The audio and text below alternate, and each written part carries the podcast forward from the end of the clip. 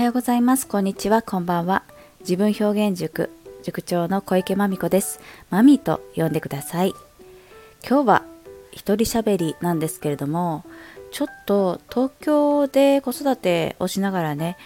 働いているよっていう方がいらっしゃいましたら、もしあなたがそうでしたら、あのこの今回の私の持論展開は少しイラッとするかもしれないんですけれども、あの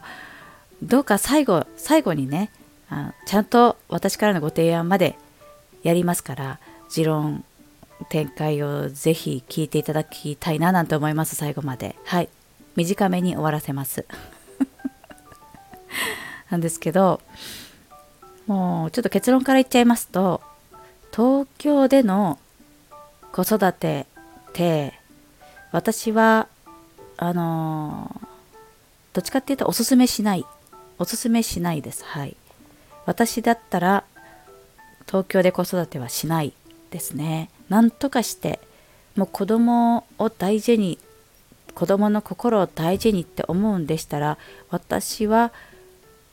子育て時期東京にはいないを選択します。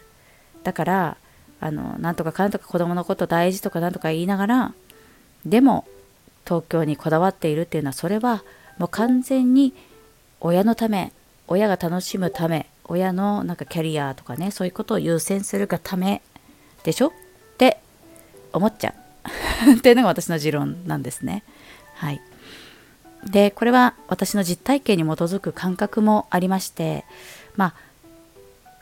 子供を育てるのは田舎の方がいいよなんてねそんなの言ってる人いっぱいいると思うんですけど私のじゃあそこに対して実感したことっていうのを少しね添えたいと思うんですが私は娘と息子がいるんですが娘が小学2年生の時から小学5年生の4年間東京で暮らしていまして東京といっても都心ではなくて東京郊外いわゆる23区外の調布市っていうところにいてですね子育てをしていました。で集合住宅に家族4人で住んで、まあ、それはね夫の社宅で夫が転勤していたので夫の社宅に4人で住んでるって状態だったんですけどね。なんですけどあの、まあ、そこでその地元の小学校に娘は通っていて。で特にその小学生ですごく気づいたことが結構あってですね。例えば娘とお友達の会話を聞いているとまあね例えば「結論から言って」とかね。あのごちゃごちゃっとこう上手に喋れないお友達に対して「え何？結論から言って?」みたいなことを言う感じとかねあとはキャッチボールお友達との会話のキャッチボールで、え学校帰りに「今日遊べる?」みたいなでお相手の子が「遊べない?」って言ったら「遊う」みたいな感じになるこれね田舎だったらどうかっていうと「今日遊べる?」って誰かが言ってでお友達が遊べない？って言った時に「え何やんの?」みたいなえー、今日実はさどこ行くんだよね、えー、いいななんか今度私も一緒に行こう。なんかそういう感じでこうちょっとグッとそのお相手に踏み込む感じのコミュニケーションがちょっと田舎っぽいじゃないですかと。で結構これあるあるだねって田舎にいてもねお友達と話すとそういう感じなんですけどあわかるわかるって。でとかねあのもう本当にもうそれがただの事例であって結構そういった感じの違いをですね、うん、そんなニュアンスの違いを節々に子どもたち同士のコミュニケーションで見たりですとか、まあ、とにかくね東京の子忙しい。何に忙しいかっていうと学習塾に忙しい。でなんでかって言ったらえっ、ー、とねうちのその東京都調布市のまあ私立一律ですよ。一律の小学校に行ってたんですけどクラスの半分以上は中学受験をしますと。だから中学受験に向かって4年生の終わりとか5年生になったらもう何らかの学習塾に通い出しますと。で結構ねそれで娘もなんかいわゆる私も行ってみたいみたいなそんな感じでなんかテストがあるらしい。テストっていうのを受けてみたいんだとか言ってそこから発展して半年ぐらい通ってたんですけどまあね本当に忙しくて。あのバレエダンスも習っていたら毎日なんかあるみたいな風になってでしかも土曜とに土曜日にテストがあってでそのテストがあったらそのテストの順番で席が変わるから何かちょっと頑張らなきゃいけないみたいな感じになる。だから学習をする習慣はとても体に染みつくのかもしれないけど本当に忙しくてですね。しかも帰りが結構遅くなっていく。もうねその町その私が住んでいた町ではですね8時夜の8時とかまあともすれば9時とかに、えっと、その学習塾のトレードマークみたいなリュックを背負った子供がうろうろしてコンビニで買い食いしてみたいな様子結構ざらに見られる光景だったんですね。はい。でまあそんなことですと子供って学校終わってからあのまあ、塾に行くみたいな日がノーマルだとして当然のことながら体育祭というか運動会行くとですねみんなぽっちゃぽちゃになんか脂肪質っていう感じのね 脂質を感じる体をされていて子供たちがですよ。で足はドカドカドカドカと遅いしなんか組体操やら組体操とかダンスの動きものたのたのたのたしててえ本当に5年生なんですか？6年生なんですか？みたいな。もう非常にねあのもったりとした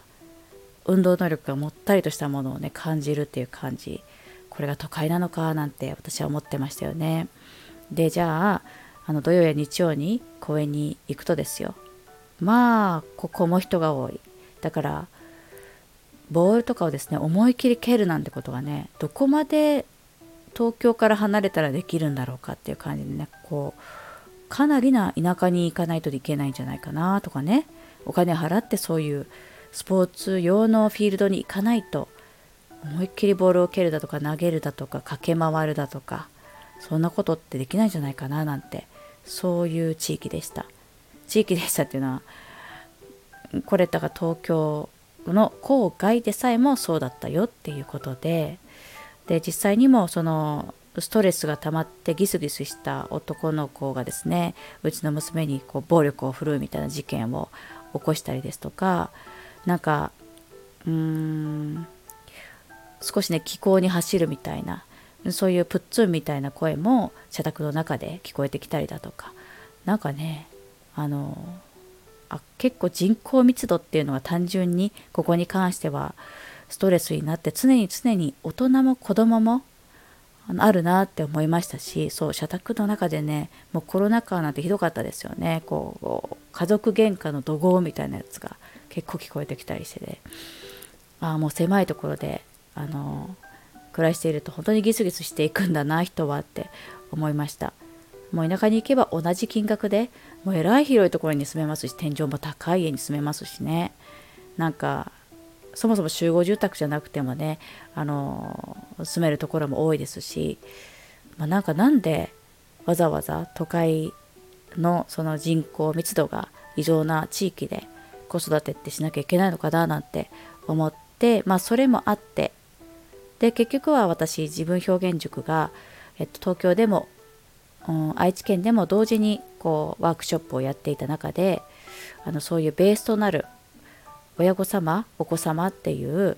このセットで心の余裕がもう東京ってあんまりないしなんかそのちょっと違うなと思って愛知県で少しこうゆっくりと自分と向き合う、まあ、ベースのあるお子様とか、えっと、ご家族と向き合えることが愛知県の方ができるなと思ってですね愛知県で立ち上げたっていう経緯もあるほどに私はですねあの